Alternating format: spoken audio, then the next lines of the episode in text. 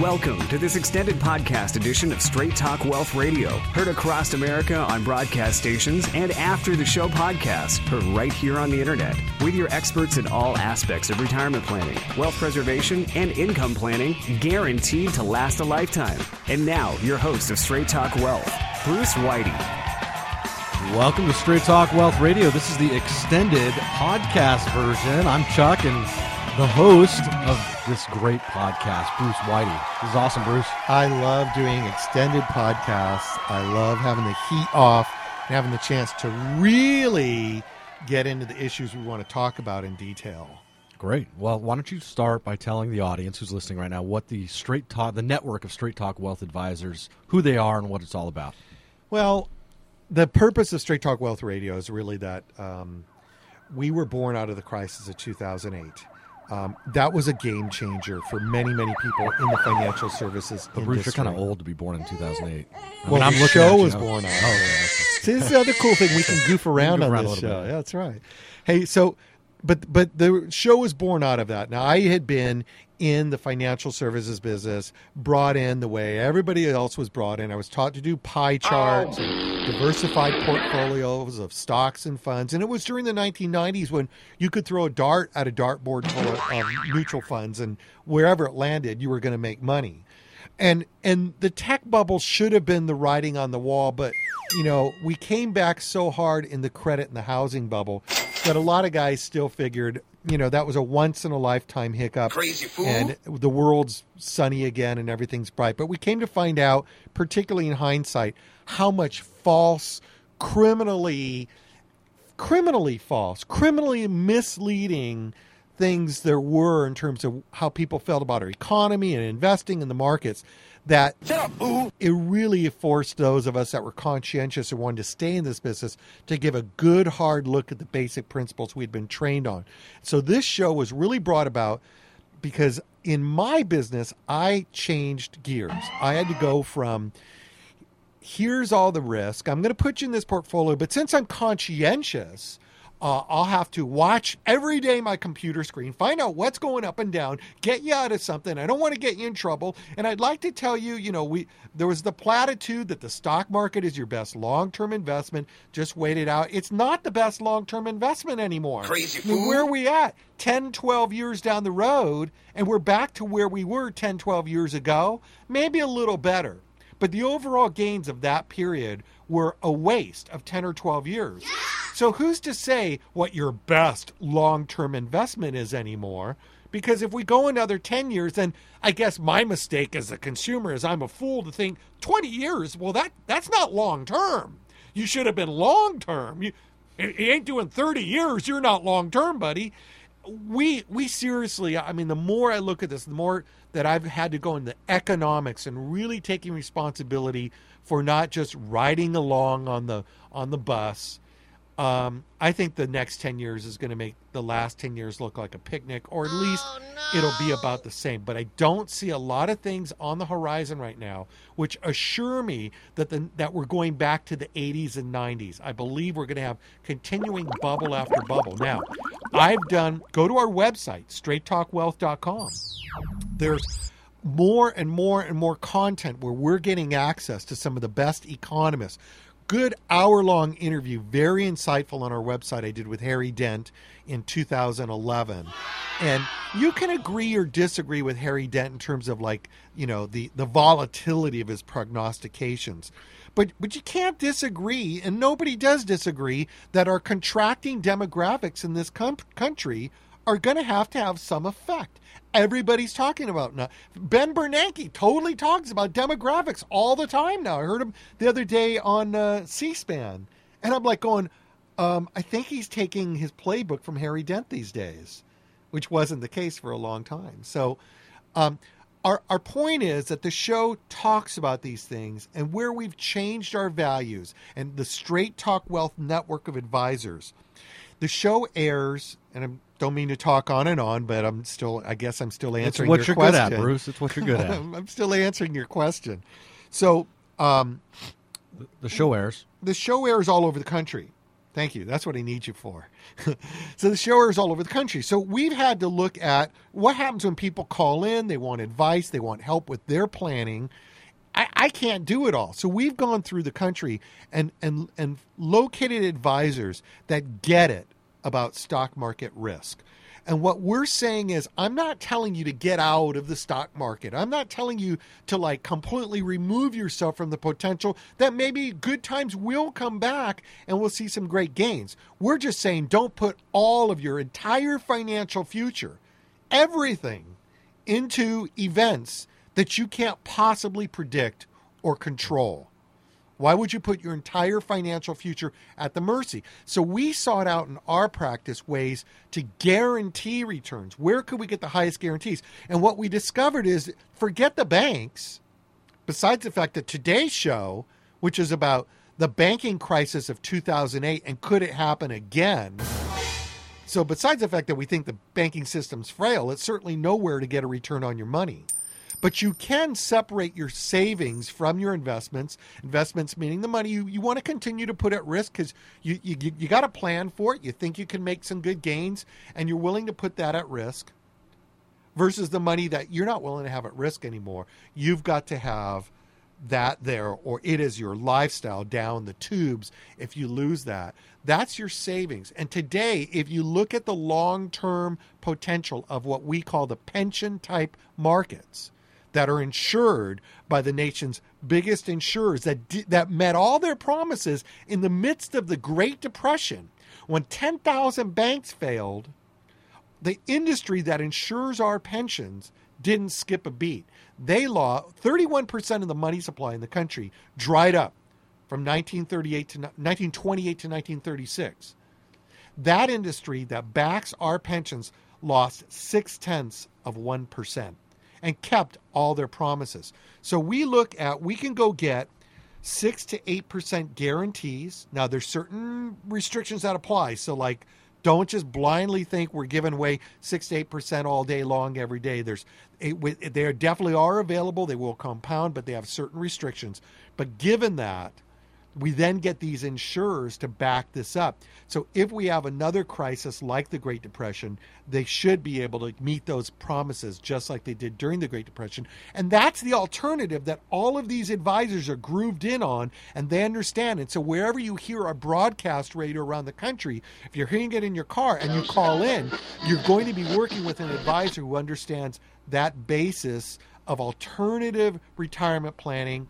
And some of them are stockbrokers, and some of them do do mutual funds, and they do the pie charts as well. But we make sure they at least do the pension style planning, which is a guarantee of growth and a second guarantee. And this is in every case what we what we're pushing on Straight Talk Wealth Radio is to build some sort of concept with two guarantees. One, it's going to grow. I don't care what the markets do. I don't care where the stock market's going, what goes on in the economy. This is going to grow. And two, when you begin to draw down on it like a true pension, like the Bob Hope generation used to have, because don't forget, you know, our parents, if they worked in the East Coast for Chrysler or one of the big industries, they had a pension it didn't matter what their investments were doing.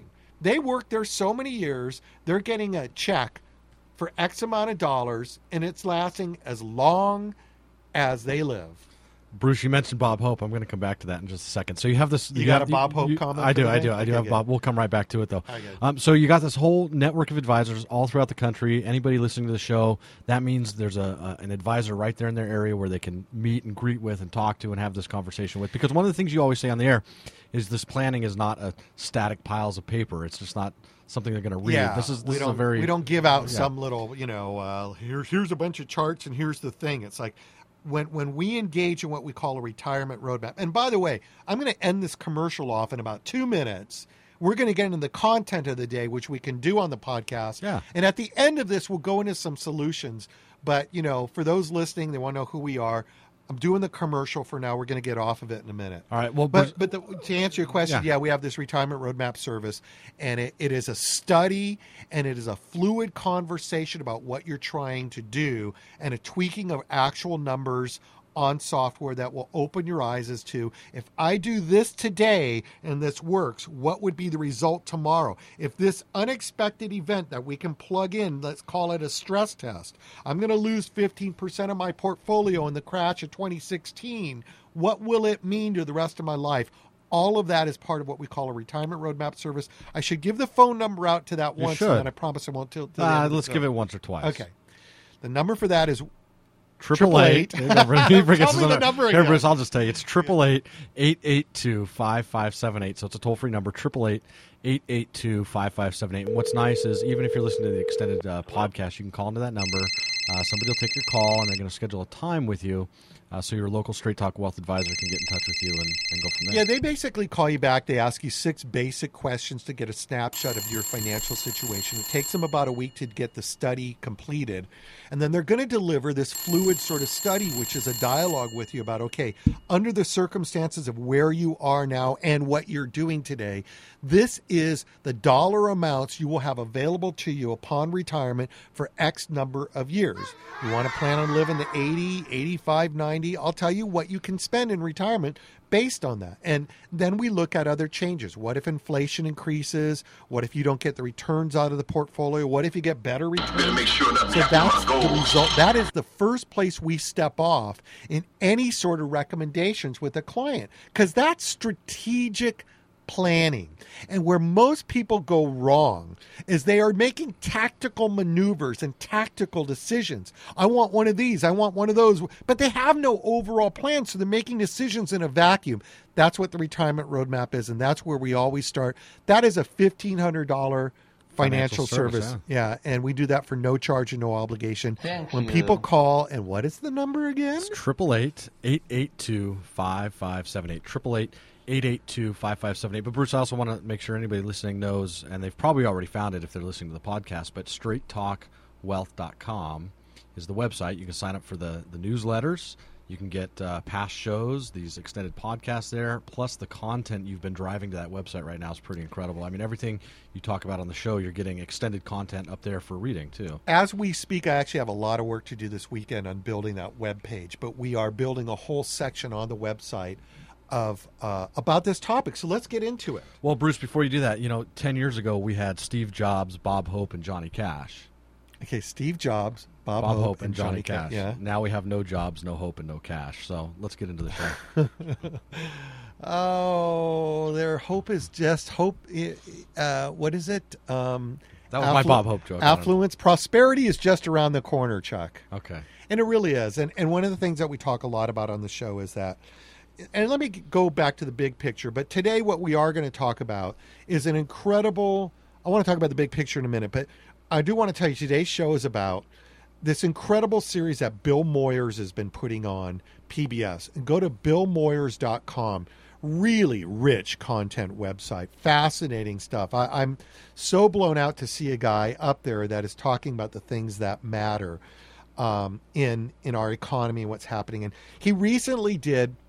There's a lot of ways to approach this story. His approach was to go into what's called crony capitalism, and crony capitalism basically says that there's guys out there that are taking huge risks with all of us. They're blowing it. They're causing the taxpayer to lose billions and trillions of dollars.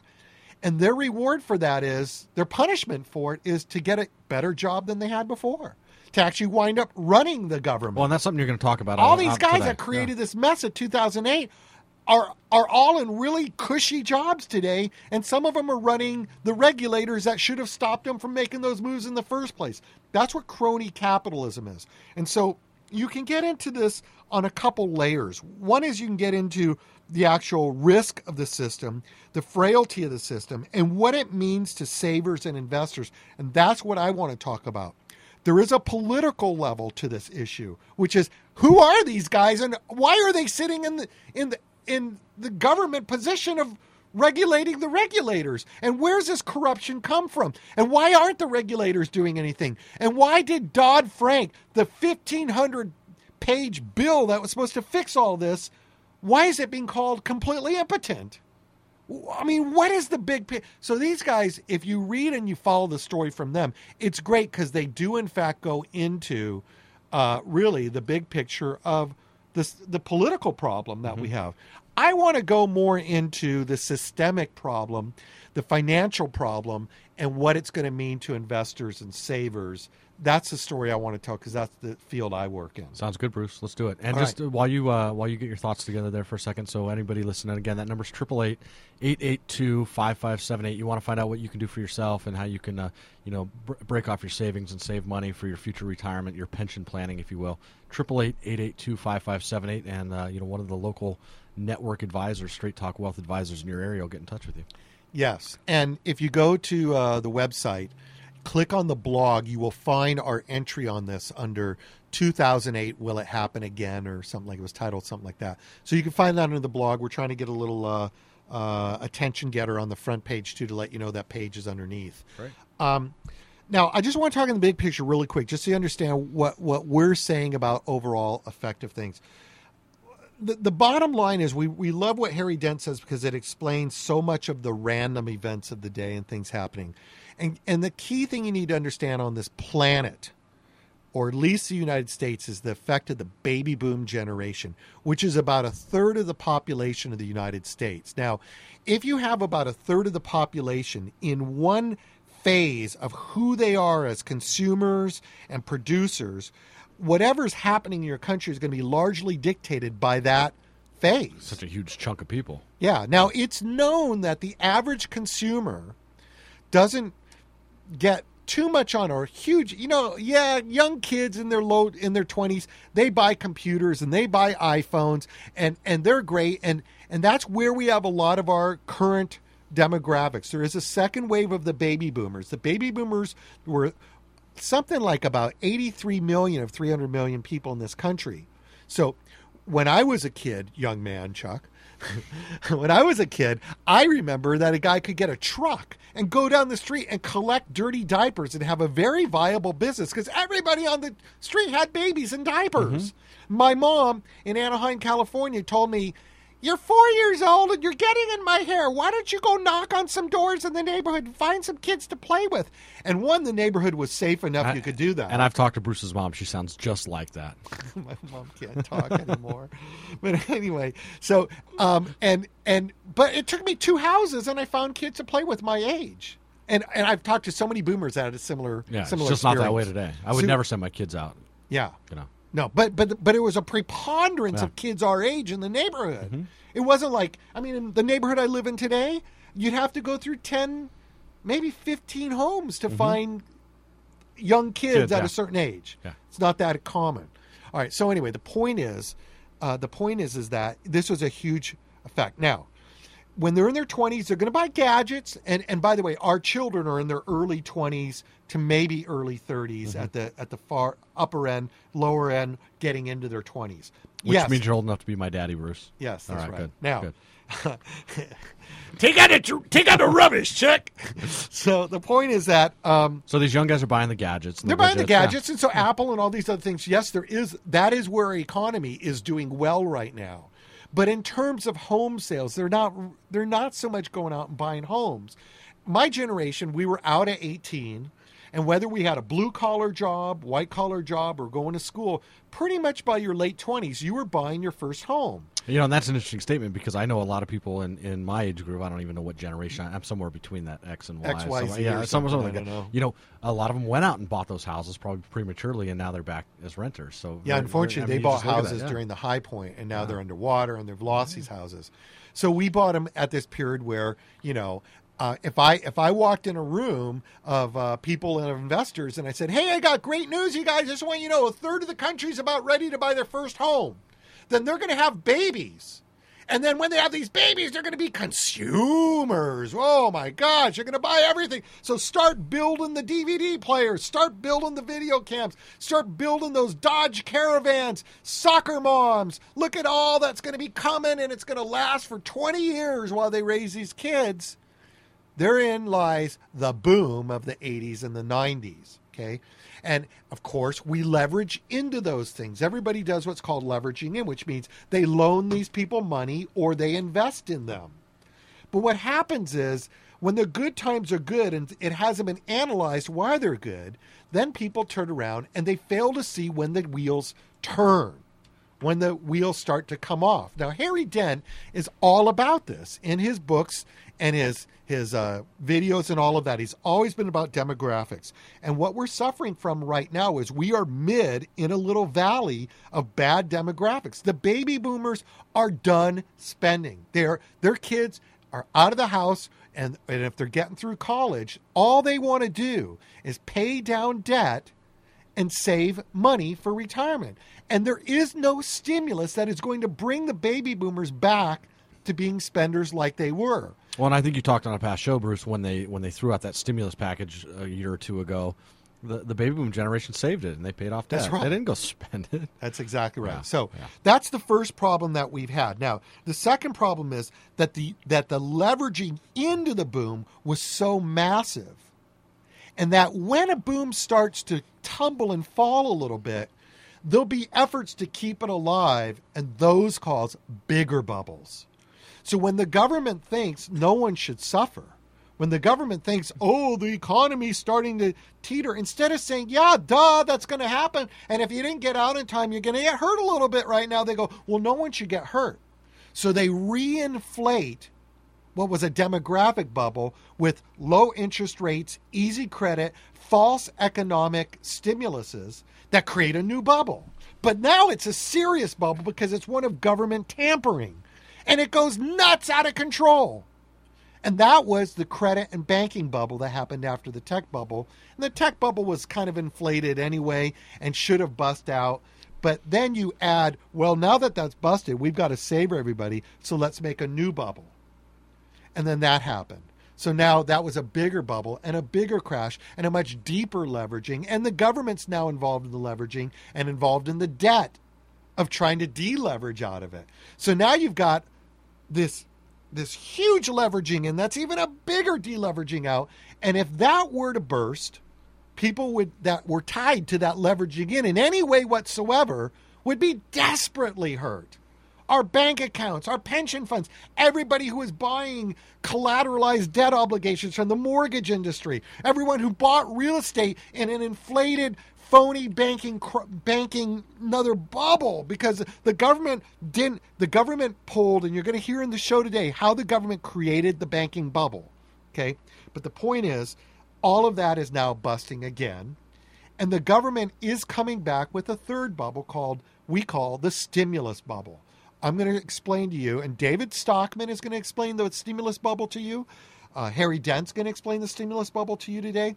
We're in the third bubble, the stimulus bubble. The question is I know it looks good today, and it looks like we're kind of coming out of it because unemployment's down a bit, stock market's looking better little than it bit, was in 2008. And the ultimate question is is this simply another bubble that that is the stimulus bubble that's been generated by the government and is this one going to pop because the theorists who say that the that the bubbles are the problem will tell you that every time you create a new bubble to get out from the old bubble the next burst will be bigger, Bigger, that's yeah. my concern and again philosophically if you're a saver and investor during these times my viewpoint is if you know when to get in and out of the bubbles, more power to you. I bow down to If thee. you've never been hurt, right? I bow down to thee. Okay. But most Americans are busy working the line at their company, building their small business, and they're just sitting there trying to save money. And they've been schnookered by Wall Street to putting all of their savings into investments. And if we have another tumble like 2008, my heart goes out to you, but I have to tell you, we told you so. And that's all we're saying in the show is take something, take some of those winnings you've made for crying out loud, get them off the table, and create a pension for yourself that's not tied to what your investments are doing. You know, we have very wealthy people that call the show that have done good shots on their investments. They've called good shots. But they what they want us to do is say, "Hey Bruce, I just want to stop worrying about my investments and I don't want to get caught in the timing. So let's build a pension based on guarantees. I realize it'll be more conservative, but let's build a pension for me where at least my bills are paid by the pension. My bills might be 10, 15,000 a month, 20,000 a month, but I'll have the pension cover that. and I'll take a chunk of my investments off the table to build that. But that'll still leave me a several million that I can invest. And I just don't have to worry about my timing or being good or bad or taking a hit or whatever. I can really be in it in the long run because I know your pension's always going to pay my bills. So even wealthy people still get the idea that, that this element is an important element. All right. Have I made my piece? I think you've made your You want to give the number out just to Yeah, if yeah. people want to find out about that strategy? That'd be good. It's triple eight eight eight two five five seven eight. Remember, when you call in, uh, you're going to leave your name and number, and uh, one of the locals to you, Straight Talk Wealth advisors, will get back to you and set up an appointment. Triple eight eight eight two five five seven eight, and always don't forget the website straighttalkwealth.com. All right. So All right. so this story of the banking system, uh, there's a couple really great authors I want to turn you on to. First of all, I haven't had a chance to read David Stockman's uh, books about crony capitalism, but he wrote in 1985 uh, after leaving the Reagan administration. He wrote The Triumph of Politics. And it was a little bit of a mea culpa. It was a little bit of like, I, I wasn't right about everything. His new book that he's working on right now, so it might not even be out, it's called The Triumph of Crony Capitalism. Now, what crony capitalism is and how it ties in the banking system, and by the way, the book I am reading right now is by New York Times columnist Gretchen Morgenson, who has had uh, a good column. Eh, you know, she's called some good shots. Some of her stuff I really disagree with. But she's been very much all over uh, the financial system. And her current book is called Reckless Endangerment. And what's the subtext on this? How outsized ambition, greed, and corruption led to economic Armageddon. Now, this book is a fantastic study of Fannie Mae and Freddie Mac. And the thing about those institutions were that they were set up by the government. And I'm going to give you a little bit of the time track here, and then we'll go back through this. So they were set up by the government uh, to help finance the mortgage system. When the they were actually set up during the Great Depression or afterwards, when the banking system was so dry, and the government had to get involved a little bit in banking somehow to free up money to create more loans to get people back into homes, they created what's called GSEs, government sponsored enterprises. Now, they're sort of a in this zone today between are they the government or are they a private company? Well, what they are is they're a private company that buys loans from banks or other lenders so that the other lenders can continue Free up their cash flow. free up and, their cash Go flow. lend some more money. But they can get money cheaper than any other any other institution. So they pretty much rule a major advantage, which is they get this government backing to get their money very, very cheap. Well, and the government insures them then against loss as well. So the government insures them against there, yeah. loss. So that that is therein lies the the risk, which is and and let me draw a similar parallel. Let's talk about the FDIC for a minute. So what is the FDIC? The FDIC is the Federal Deposit Insurance Corporation. It is an insurance corporation, but it's a government run insurance company. And it collects dues from banks, but occasionally it's not very well run. You see, most insurance companies, if they don't collect enough premiums and they have claims that are more than the premiums they've collected, they're dust. They're over. They're done with. They have to sell all their accounts to another insurance company that cleans them up for pennies on the dollar. to go pay their debt. The FDIC puts a gun to the taxpayer's head. It says, We blew it. We're billions of dollars short, as we were in the 80s and as we were in the 90s. And I have a re- whole report I wrote that has a great section on this. That my report is called Inflation or Deflation America's Monetary System in Crisis and How to Plan for It. And if you go to the website and you look up our featured articles, you can actually order that report. But my point is just this that um, the FDIC gives the appearance that your bank will always be fine. But but but the banking is a private institution. So you have to say who's monitoring the bank to make sure that they don't bust the FDIC. Because the fact of the matter is, in 2008, when we had our banking bust, the FDIC was impotent, total limp noodle. It had nowhere near the resources. What should have happened is that the bank should have just gone bankrupt. They should have just closed. Congress had to bypass the FDIC to save the American public and come up with $700 billion on a bypass of the FDIC, and over 300 banks took TARP money, the Troubled Assets Relief Program. So this was Yeah, so just, the, big. just the name of the TARP program was was genius back then when it came up. I mean, if these are troubled assets, why are you like? What was the sense in bailing all these banks We're out? going to buy them all yeah. out. So that just shows you that the FDIC system did two things. It instilled false security in the American public and made us all think no one with nothing will ever happen to the banking system.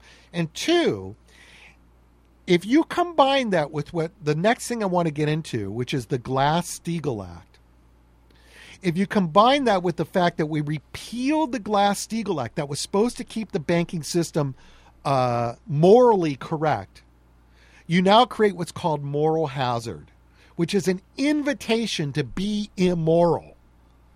And investments, this is something that happens in the investment world. It's called moral hazard. Um, for example, uh, uh, you know, an insurance company, a life insurance company has to look at, um, you know, is there a reason this guy wants to murder his wife?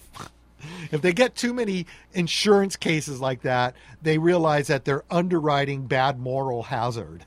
That'd be one way of looking at it. Or, or is there some financial advantage? Oh, here's another way of looking at it. Let's take uh, disability insurance. If your disability insurance pays you more than your job, it's going to invite moral hazard. It's going to invite immoral behavior of hurting yourself or leaving your job or false reporting because you're better off collecting insurance. yeah. So so liability insurance will always give you less than you would ever make at work just to try to lock out that moral hazard. So in the banking system two things have occurred. One one is that that you have these government sponsored entities that finance and capitalize the banking system and they're backed by the government and so we all feel like well the government's backing it it'll never go down let's talk about the glass-steagall act the glass-steagall act was an act that and, and in a minute you're going to hear from david stockman. I'm going to let him tell you a little bit more and, and and how this really put us why it was so key. This was an act that clinton and some others uh, you know and, and listen i'm not political I don't. The Republicans and the Democrats have plenty of blame to go back and forth. So when I talk about specific politicians, I'm not trying to step on anybody's political toes When or Bruce pick a fight. when Bruce goes to the polls, he puts two check boxes. That's all. I would just put none of the Two above. That's what I right do. in, right in. none of the above. So anyway, but the point is, what Glass Steagall was, it was an act that was uh, put together in the 1930s that said, if And this was Great Depression era. Great Depression era. So the problem with the 1930s is the banks were leveraged into the stock market. So you think your money's safe at the bank, but what they've been doing is they've been loaning money to investors on margin. Now when they loan money on margin, that means we're going to we took their stocks as collateral. You see? So we'll loan you the money. But if you fail to pay, we're going to collect on your stocks. That's great until the stock markets crash and the stocks aren't worth toilet paper. So the banks don't have the money because they lent it out. Those guys bought the stocks, so they don't have the money. The stocks crash. And the There's bank no colla- doesn't have collateral. There's no money, no collateral. Collapse goes the system, run on the bank when everybody realizes this, and boom goes the economy, boom goes jobs, boom goes everything. The entire system freezes up. And that's what that's what the Great Depression was all Yep. about. So now, uh, now in the 19 in the 2008s, it was really the same thing, but it was the real estate market the banks were into. Well, well, let's get back to that. So go back to Glass Steagall. So that was So a system put in Glass-Steagall place. set up a system that said banks can only do this.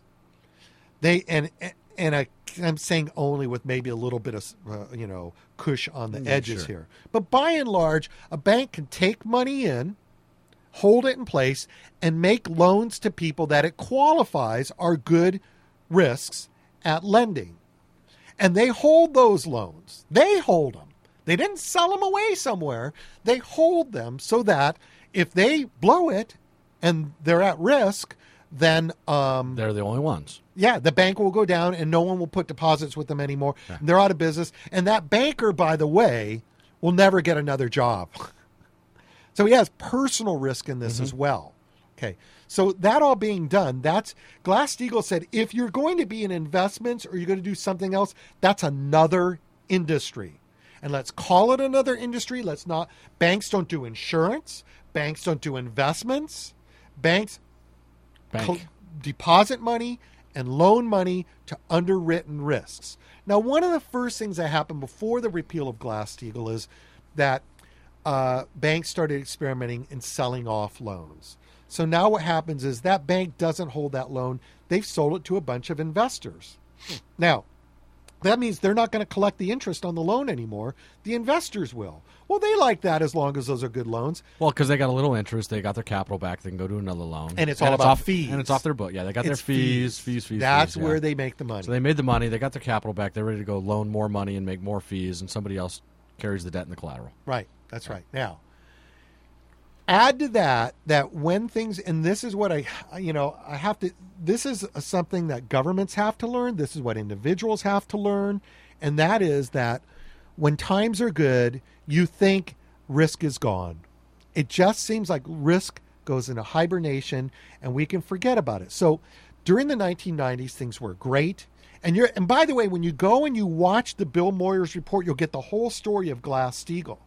But basically, what happened is that they um, they they yanked it. They said, you know what, this is too restrictive on banks. Banks should be able to do other things. You know, Well- banks can make more money, and if banks can make more money, we can give better deals to consumers. So you're actually hurting the consumer by not letting us take certain risks.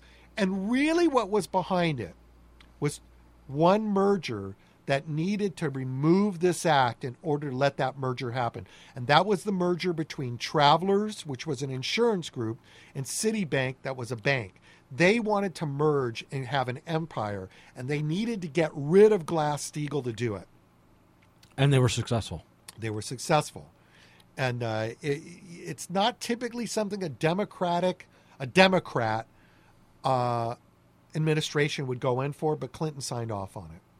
Now, uh, let's look at the clips we have here. And I want to let David Stockman talk a little bit uh, because his new book is The Triumph of Crony Capitalism. And I want him to talk a little bit about the impact of the repeal of Glass Steagall and what that did in terms of bringing risk into the banking system. And by the way, where we're going with this is once you understand that Glass Steagall put risk back in the banking system, and then you start to see the government marrying up and letting this orgy of crazy stuff happen. And and then you see the rest of this story becomes that the agencies that were taking government money to give the apparency of capitalization and everything was I mean, this is going to be two podcasts, Chuck. There's no way we can put this even into an hour. But when you get into then the extra layer of the government supporting this speculation beyond making it legal, right? That's where you then generate what's called too big to fail. And then this moral hazard permeates the entire, entire global financial system. When times are good, of course, and it looked like there was no risk because everything's going the right way. And the minute it turns the other way, the entire global financial system has now is still feeling the pain of what we swept under the rug and the moral hazard we allowed to occur. So when we get done with this segment, I want to go back into Too Big to Fail and where that started to enter in in the story of Fannie Mae and Freddie Mac. speculation has gone too far. The his history has always been, and this is why we had Glass Steagall in a lot of the legislation in the 1930s. Glass-Steagall was the The provision that limit, division of banks between the commercial uh, banking and investment banking and insurance and other. so that you, the banker, could not take my deposits and gamble with them, right? That's exactly right. And uh, we need uh, not only a reinstitution of Glass Steagall, but even a more serious limitation on banks.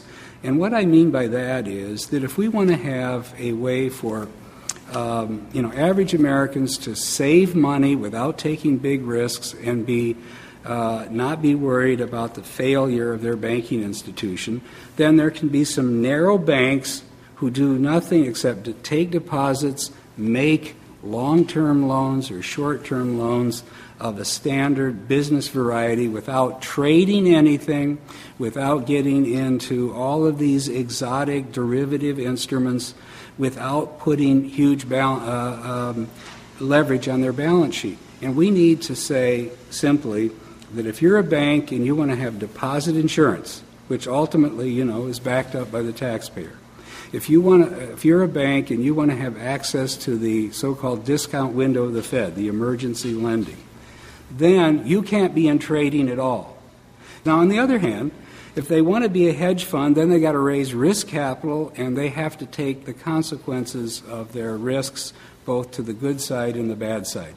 And until we really approach that issue and dismantle these giant multi trillion dollar balance sheet uh, banks uh, and separate uh, retail and deposit insured banking from just financial uh, companies, we're going to have recurring bouts of what we had in 2008. And they haven't even begun to address that, and it's so disappointing to see that the Obama administration, which you know, in theory should have had more uh, perspective on this than a Republican administration under Bush, to see that one, they appointed in the key positions the same people who brought the problem in, Geithner and Summers and all of those, and secondly, that Obama did nothing about it. Uh, it could have easily, they could have um, begun to dismantle a couple of these lame inst- duck institutions. Citibank would have been a good place to start. But they did nothing. They passed Dodd Frank, which said now we're going to have everybody write regulations, tens of thousands of pages, uh, that uh, you know is a full employment act for accountants and lawyers and consultants and lobbyists. But they didn't go to the heart of the problem. If they're too big to fail, they're too big to exist. And let's start right with that proposition. Okay, obviously, we have a lot of story to tell on this to kind of really uh, help everybody get their arms around it. But I want to jump real quick ahead of it because I want to bring in Gretchen Morgenson on this, who looked at one too big to fail institution, or the major one, which is Fannie Mae. Uh, in essence, Fannie Mae got a $7 billion a year subsidy from the government. Now, when they go this route where they've got government backing and no restriction on their moral hazard, crazy stuff happens. James Johnson, who was the head of uh, Fannie Mae at the time, uh, she she really uh, she grills him. She really, I mean, grills not the word. She just she nails him to a cross in this book.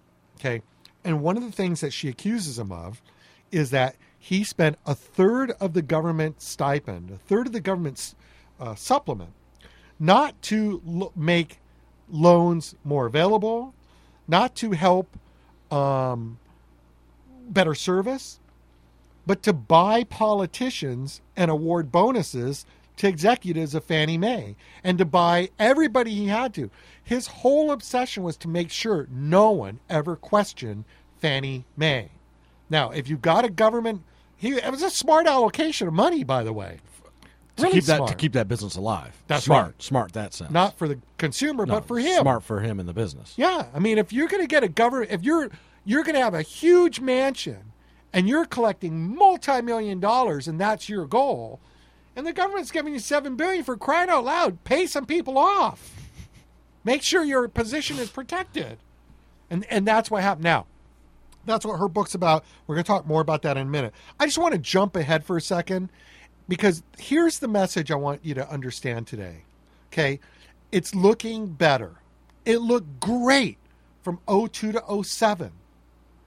It is during these times when it looks like it's all fixed that is important to go in. And when you start building that skyscraper to the sky of wealth or whatever, that's a time to look at the foundation and see what are you building on before you just start building and building and building.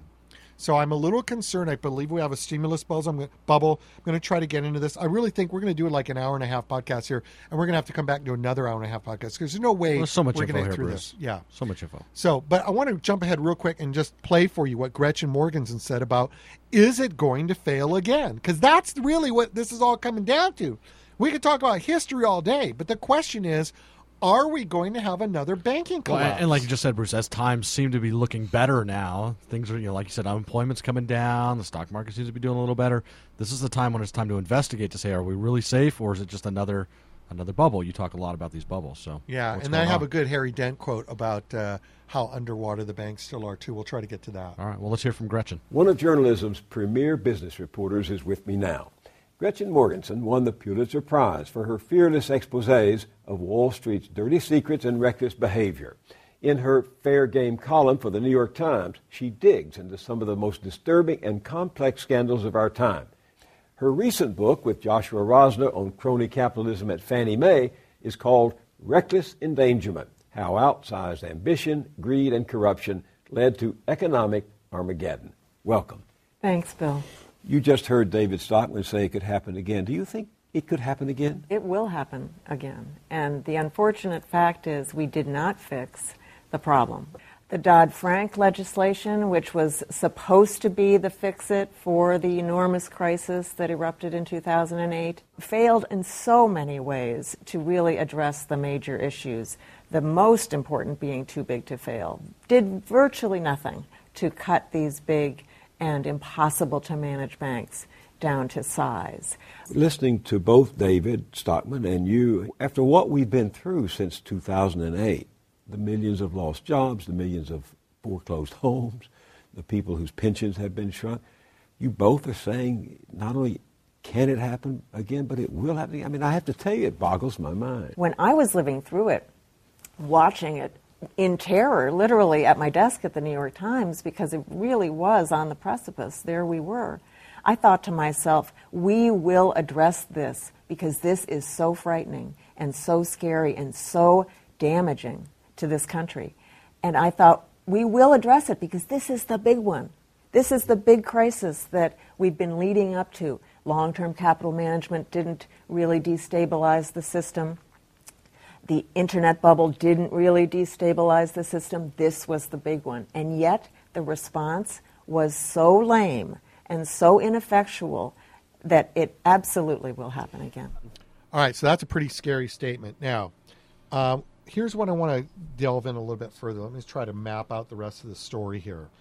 So, one thing I want to talk about now is how what she learned about Fannie Mae and Freddie Mac, how the merit. So, we've talked about breaking down Glass Steagall.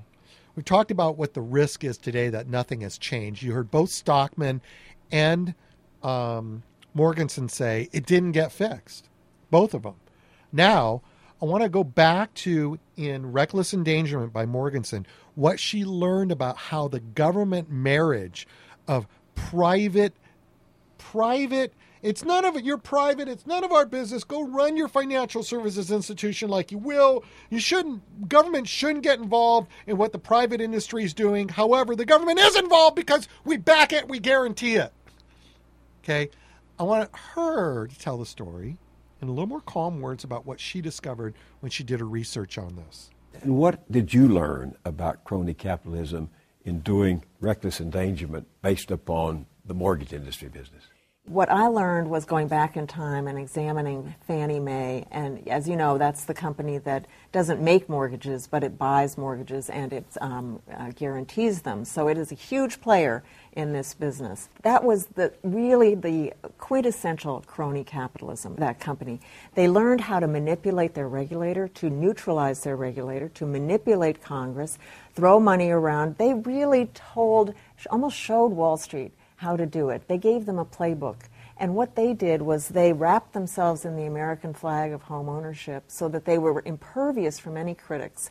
Fannie Mae, who used its implicit government guarantee for its own purposes, it, it was able to borrow money at a far cheaper rate than any other financial Right. company, and that subsidy, it took one third of that, billions of dollars every year for itself. So it really taught Wall Street how to uh, be the quintessential, you know, crony capitalists, how to use your um, influence, how to use your money to um, buy protection for yourself on Capitol Hill, and to manipulate the dialogue so that there were no critics, no criticism of what you do. This whole idea of this financial services industry having to be protected. Now, of course, we know that Fannie and Freddie are into the taxpayer for 150 Yeah. billion dollars and no end in sight.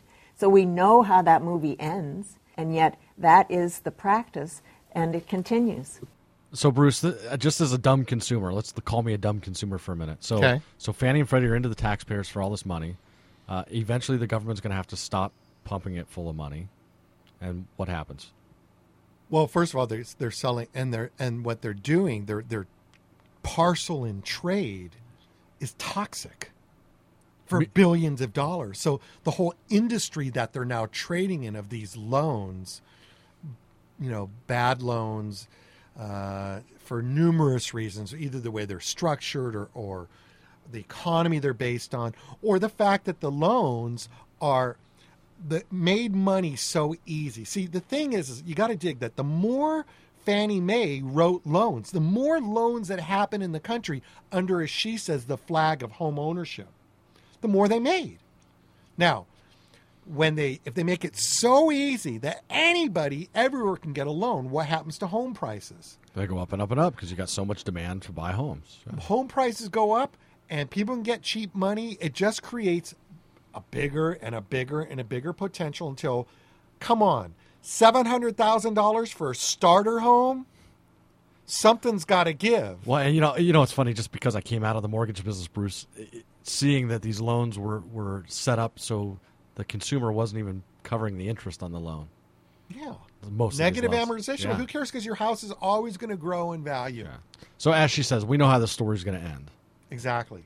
And So that's what what, was your then. and that- so, so, so yeah, I mean, that was just I wanted you to get that out. So that's what you're here for, because as, as the people listening to the show need to understand, is 2008 going to happen again now? Yeah, but see, it's all been fixed. I mean, they were really smart. They got on top of this. It'll never happen again, and it's all stabilized and fixed now. And that ain't going to happen again, right? yeah, that's that's Bruce. Bruce that's a Bruce sarcasm right there. Should All we right. call it a Bruceism? Yes. So That's let's Bruceism? let's go back to the Stockman Morgenson clips, and I want to I want to look at what happened next. I might have one other clip here. Let me examine these for a sec. All right, here's a good one. Here's Stockman's quick story of what Congress did when the system collapsed and, and what they did really instead of fixing it, which is recapitalize the banks and didn't change the system. Um, when you look at what came out of uh, 208, the only thing that came out of 208 was a stabilization of these giant uh, Wall Street banks. Uh, nothing came out of 208 that really helped uh, Main Street. Nothing came out of 208 that addressed our fundamental problems that we've lost a huge uh, swath of our middle class jobs. Nothing came out of 208 that made financial discipline or fiscal discipline possible. It was uh, justified as sort of expediency. We need to do this. We need to stop the cont- contagion. But it wasn't thought through as to what the long term implications of this would be. Okay, so now what I want to tell you is what the immediate implications were, because this goes back to bubbles. Not only did we have a shrinking demographic, and then the loosening of all the ties to allow, allow really a reinflation of the bubble that should have just decreased because of the shrinking consumption demographic. We had incredible moral hazard going through the entire financial system, trying to maybe just trying to reinflate it, just trying to get rich, whatever. It basically making phony money instead of real money. Okay. And then that now causes, so that's the fix. That's what they did. The Congress just moved in, billions of dollars moved in because that collapsed. Okay. Moved back in. Now, after 08 and 09, what you will now hear about is the stimulus bubble which Harry Dent calls the third and final bubble. We are still in the middle of the stimulus bubble. We're finally getting some relief because of QE2. The question is, where is all this going? Now, to understand how this is a stimulus bubble, I actually want to go to my interview with Harry Dent. And, and, and, and what happened is this. And, and let's talk about what should have happened versus what did happen. So, what happened is, is that, first of all, the banks get recapitalized. FDIC didn't recapitalize the depositors. They recapitalized the banks and said, carry on. Dig? It's like, bank, you should have been gone. You're gone. You bought a bunch of crap. Okay. But we're going to pay back the depositors because they're the American people. No, we'll give the money to the banks through $700 billion act of Congress, and then we won't change anything. So then what happens is They go, banks, what we expect you to do is to start lending this money. And the banks are going, you don't know the half of the liabilities we're still sitting on. We are not going to go lend this money out. We need this money, as do almost all the major corporations that are sitting on cash, because everybody's now worried that there's still more to go. So why would we lend ourselves to nothing to just have another collapse? We're going to sit on the cash and we ain't lending it. We're going to put it in treasury bills. We're going to sit and just put it in the United States Treasury and get a good return. So in QE2, quantitative easing 2, what Bernanke said is, no, you're not. I'm going to buy all your treasury bills from you. I got $600 billion right now, and banks, you need to sell me those treasury bills. That'll make you loan the money. Didn't make them loan the money. It made them put it in more speculative investments. And there you have the stimulus bubble. Stock market starts racing to the sky on the one of the worst economic outlooks we've got on not good anything foundational, but somehow this manic bubble getting reinflated. Let me play the Harry Dent clip. You can tell you a little bit more. I want to really quickly uh, read just the opening of the book to get into where we are now and where we are today and the crisis today that we're in. And this is called, uh, in the introduction, The Economy on Crack, the End of Keynesian Economics.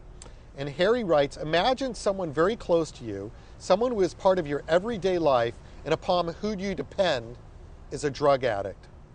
The person goes cold turkey one day and inevitably begins to suffer symptoms of withdrawal and detox. Along comes the drug dealer and he begins throwing not just more drugs, but harder, more addictive drugs at this person. Do you chase away the drug dealer and nurse your friend through detox? knowing that this is a difficult period, but a necessary part of the process? Or do you welcome the drug dealer and actually cheer as more drugs are taken? This might sound a bit outrageous, but it is exactly what we are experiencing in our economy. The patient, quote, or slash friend, is the economy in which we all live. The drugs are debt, interest rates, and printed money, and the drug dealers are the central bankers and the federal government in a strange, perverse world our markets are cheering as the patient is given more of what caused the illness in the first place. Let's talk about how the movement with qualitative and quantitative easing, how did that actually inflate the stock market? And because we did a story on these two articles side by side in the Wall Street Journal that said, one, this recession will not let up. Recession is just stuck. Corporate profits, boom, in recession. And we have a stock market that had been going until recently, boom, boom, boom, boom, with an economy going nowhere and unemployment going up. How did the how did technically quantitative easing cause a boom in the stock market and do nothing for the average person? Well, I mean, tell you the truth, it was, it was a charade. The, the normal theory is the Fed comes in, puts money into the system either by lowering interest rate and easy, easier borrowing by the banks so they can borrow money from the Fed and lend, or inject money like QE1. What's supposed to happen, the bank's supposed to get this money, lend it to consumers and businesses and right. get the economy going again. Well, the, the problem is consumers and businesses are already way over borrowed. Consumers are now past their peak in spending. They want to save, not spend and borrow.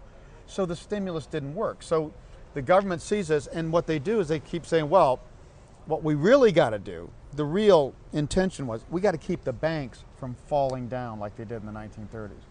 So what they're really doing is giving over $2 trillion, QE1 and QE2, to the banks mm-hmm. out of thin air. They create the money, give it to the banks. The banks take that money and reinvest at higher yielding assets, which means stocks, commodities, so banks are literally they're speculating. investing reserves in stocks. Yes, they're speculating because they can't. Well, it's not just banks. Pensions, retirees cannot live off of zero short-term interest rates and two percent long-term interest rates, which the Fed has intentionally pushed down. So rather than loaning to consumers who don't want to be borrowing, the banks turn around and say, "Well, we can't it. keep this in treasuries anymore because the Fed took it all away from us, so we're going to boom the stock market." Well, they're just saying they're just saying effect. we're going to make some yields on our investments to make up for our lending profits we used to have. And what it ended up doing, now you take on top of that, some of these banks leverage it. Hedge funds leverage 30 to 50 to 1. Investment banks do the same thing. Notice they're still paying huge bonuses after the biggest bank failure since the 30s. They're paying huge bonuses, which said the government saved the banks, didn't help the consumers. Con- home prices aren't bouncing back, homes aren't selling Right. consumers, a lot of people are still underwater. Unemployment still near the 10% high at 9%. So for the everyday person, they have not seen a recovery. But for affluent baby boomers and for the banks, they're doing great. Yeah. So what the government did, i- i- it, was kind of sinister in a way to me. What they really were doing was saying we can't afford to have the banks fall flat on their face any more than AIG. So we're giving them two trillion dollars to bail them out, but we're calling it stimulus for the consumer. Never Okay. went to the consumer. All right. But it did go in the stock market because these banks reinvest. So stocks double in two years in the most risky environment I've ever seen. Yeah. That's crazy. This bubble, that, that, that's what we call this book. The last one was the Great Depression. This is the Great Crash ahead. We- we had the the Fed has created time- a bubble that has to burst. It has to burst Yeah. from its own extremes. We had the hardest time convincing people there was a stimulus bubble.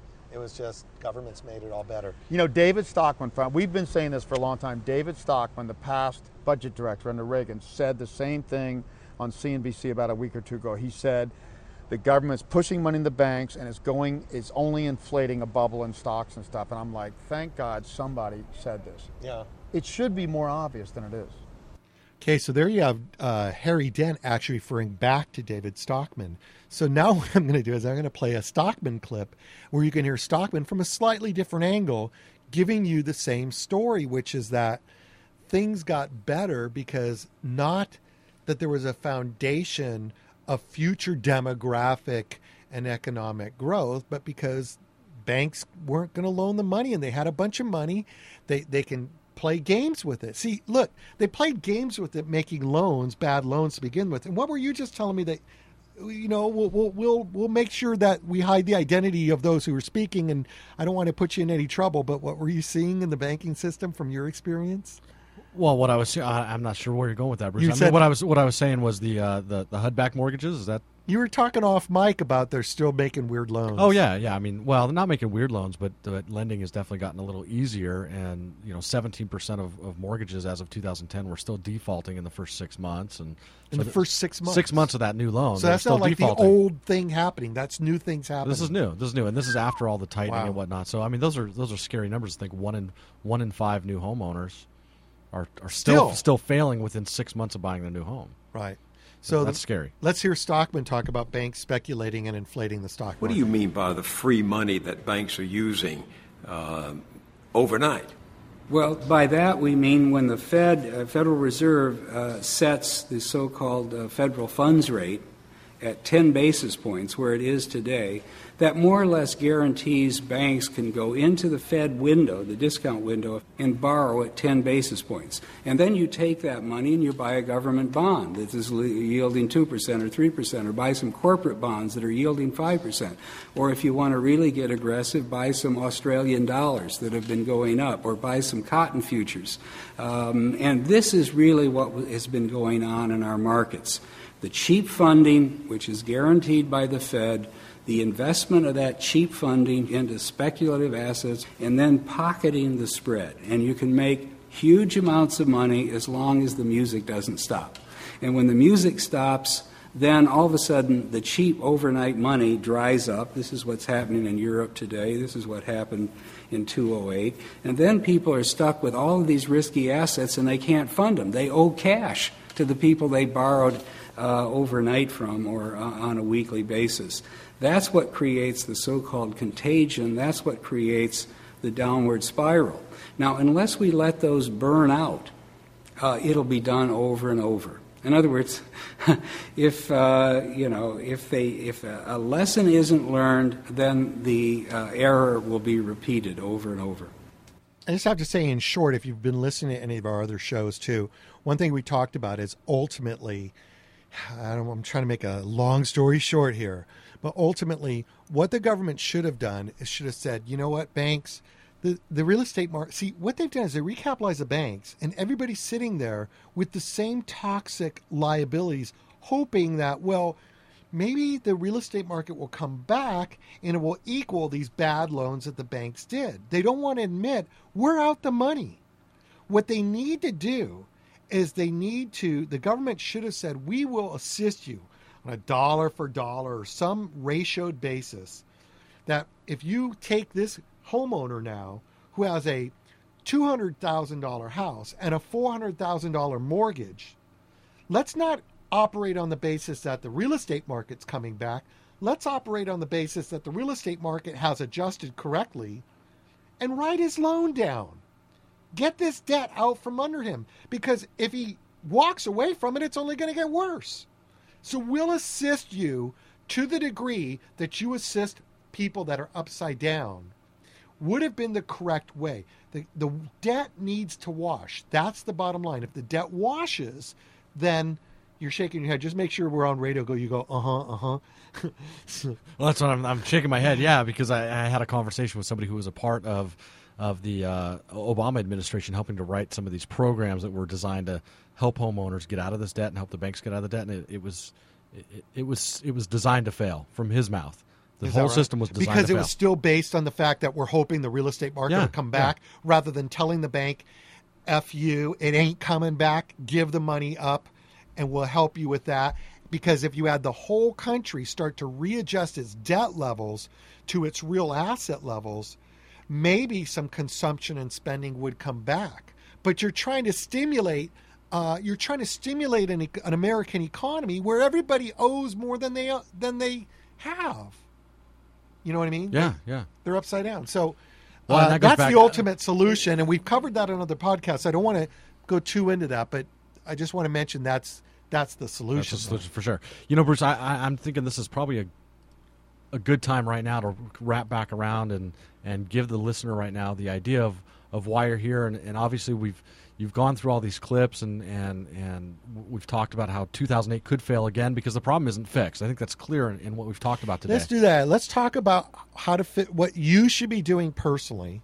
Okay. Then I think what I want to wrap up with is what is the current liability, how on the edge is the current system, and how certain it is that we will see another collapse. Then we're going to wrap it up. Well, let's do that. Yeah, talk about how certain it is and, and why it's still a lot, you know Should why it's still on edge. Yeah, let's I do talk that. about what to do? Let's do that, and then we'll end on what to do, so everybody can walk away with a little smile on their face. All right, good. Yeah, at least. Yeah. Yeah, I want to bring a smile to people. Yeah. Because there is a way. There's at listen, the the whole my guys didn't lose. If you had followed me in the last ten years, I'm not looking for followers, but I'm just trying to help people.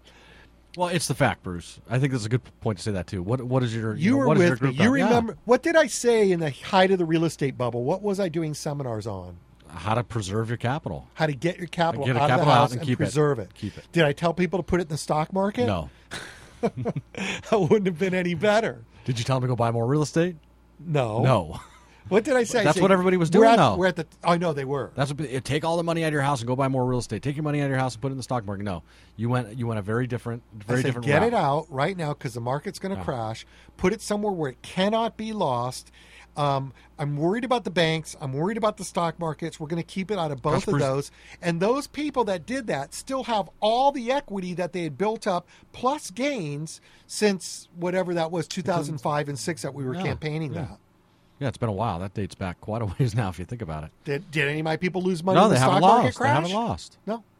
All right. So that Or the real estate crash, for That that matter. being said, I'm not trying to be Mr. Right about everything, but uh, there, we do have some solutions. And that's what's cool. I guess the point is, I'm not saying this all to be doom and gloom. We did not, our clients did not suffer this. And I, I feel it a very important mission to get people to understand uh, the methodologies that we've been employing that are relevant to the economies. Because you know what? I have the same fears you guys have. I'm in the same boat. I'm middle America. I worked in the nonprofit sector doing drug rehab and literacy till I was in my early 40s. And then I have a disabled son who's 26 years old. He's about the level of a three year old. He's a sweet kid. We love him to death. He's a great kid. We have no, no, uh, there's no, uh, you know, he's wonderful to be with and life is great but he I need to plan for two retirements and it shifted my priorities. So I'm very late. I'm not a get rich quick guy. I'm just like I just don't want to lose what I've built up. That's always been my focus. So I'm building, I'm trying to build a strong business. I'm trying to save my money.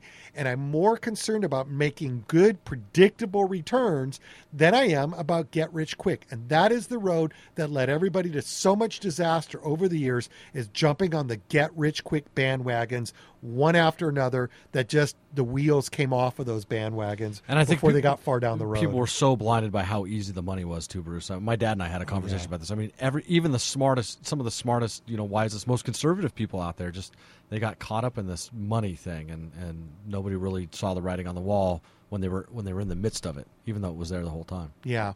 So let's go back to today's topic, which is the banking system, and let's talk about uh, the current liability, where we are, and is there, is there really any trouble in the banking system today? Now, there's another couple of factors we're looking at.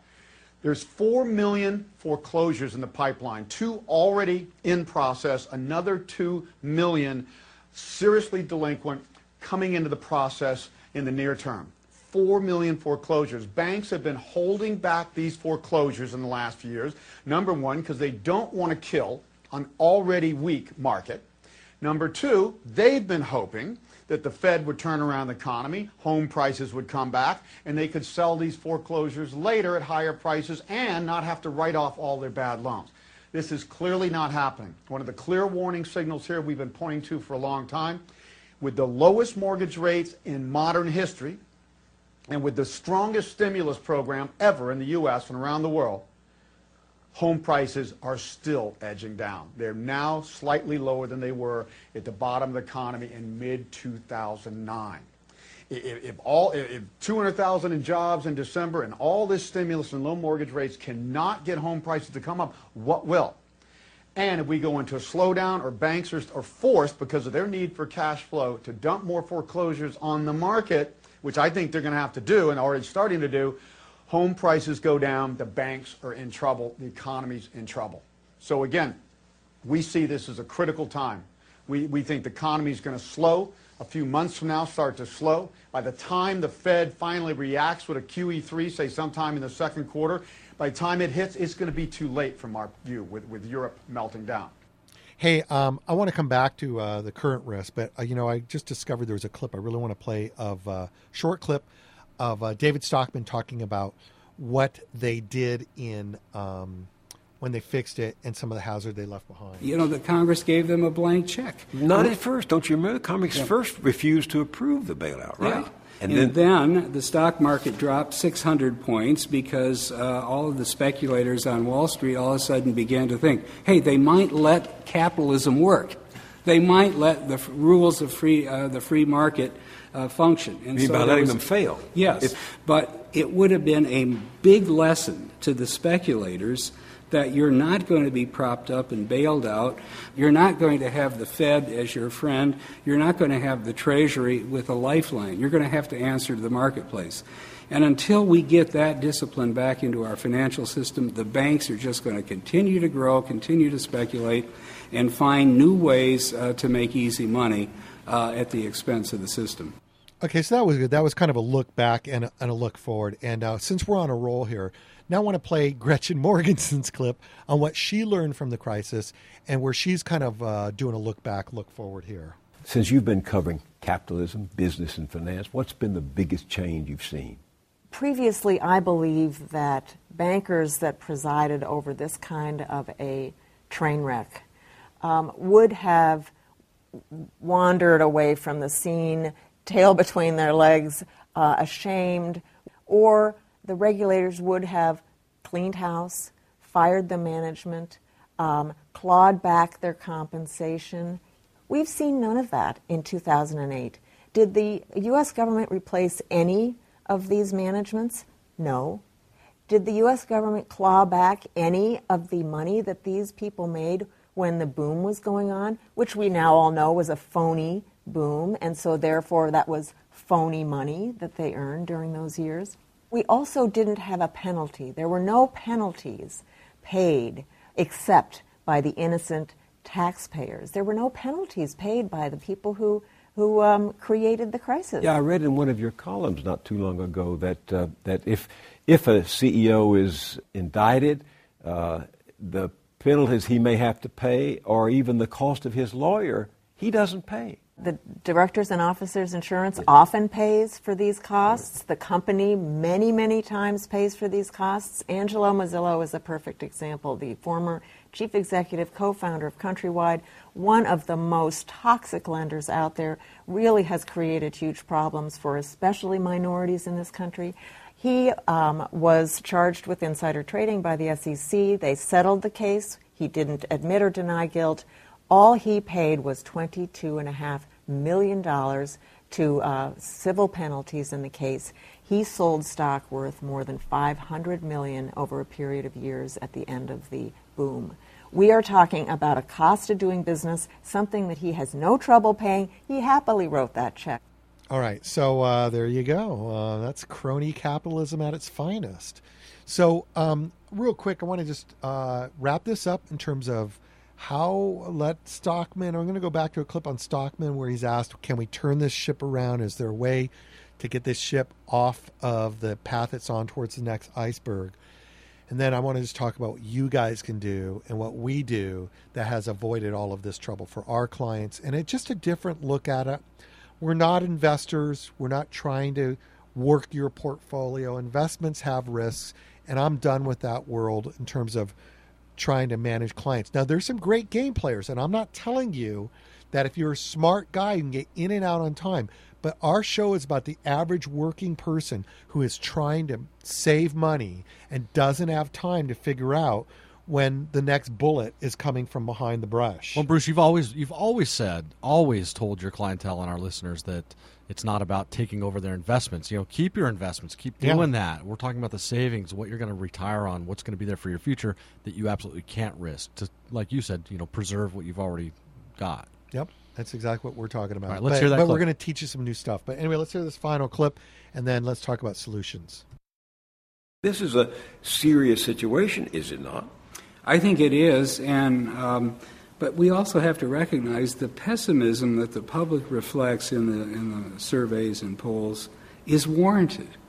In other words, the public isn't being unduly pessimistic. It's not been overcome with some uh, kind of false wave of emotion. No, I think the American public sees very clearly the current system isn't working that uh, the Federal Reserve is basically working in behalf of Wall Street, not Main Street, that Congress is owned lock, stock, and barrel by one after another after another special interest, and they logically say, how can we expect, uh, you know, uh, anything good to come out of this kind of process that seems to be getting uh, worse?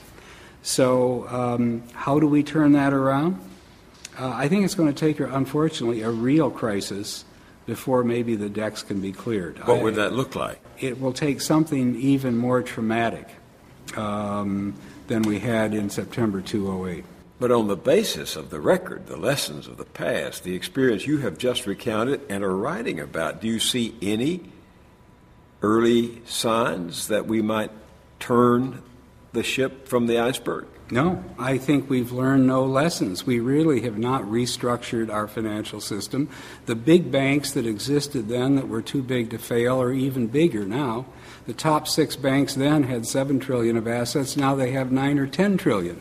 Rather than uh, go to the fundamentals, uh, which um, have been totally neglected, uh, we've simply kind of papered over the current system and continued the game of having the Federal Reserve and the Treasury, if necessary, prop up all of this, uh, all of this uh, leverage and speculation, which isn't helping the economy. And, and when we talk about zero interest rates, that's not helping Main Street. Our problem in this economy is not our interest rates are too high. The zero interest rates are just more fuel for uh, leverage speculation for what's called the carry trade. And uh, that is uh, causing uh, windfall benefits to a few, but it's leaving the fundamental problems of our economy um, uh, in worse shape than they've ever been. All right, Bruce. I've been sitting here with you for an hour and 18 minutes just dying to ask you, and I want our listeners to know. 1830, one 1830. Okay, thanks. Thanks. see, see, Bruce is always right on top of it. Uh, what what do people do about this? I mean, All right. uh, obviously, th- this is scary. This is just scary. I sit here and listen to it, and it's it's scary. You know what's going to The, happen. the So- reason it's scary is because the banking system is is is a bleed over between what we've been talking about, which is your savings and investings. Let me recap that just in case you're entering late. I don't know how you would do that on a podcast. In case you came to the show late. You're hopping in somebody's car. You just closed the car, He's and this already is got the playing. This is already on. playing in the car. Yeah. So the point is that what we talk about is the difference between saving and investing. Investing would be the money that you're willing to have at risk. That's where you want to get great growth, but you also realize it may either not grow, it may contract, you may lose it, or it may be down when you needed it and you're going to have to wait several more years. My contention is why do you put why would you put your entire financial future into such events that you can neither predict or control. And when there's so much going on behind the scenes, as you've heard today, that should convince you even further that you really can't predict it and control it. We've got a government and some cronies in the back rooms that are manipulating this stuff, and you're probably not as in control as you think unless you're a pro. So that, that being given, what if I told you that? And the problem is that if the banks are part of this, if the banks are in on it, where do you put your savings? Because you're not only not getting an interest rate, you're literally giving your money to the guys that might break the next system. Okay, what if I told you there was an industry that during the Great Depression, when the banks failed because they were so Glass Steagall wasn't there like it isn't today, but this industry doesn't loan money out. It doesn't leverage money. When you put money into your retirement account in the industries that we use, and you put $100 into one of these savings type accounts, they have to show that they have $106 in hard assets on the books.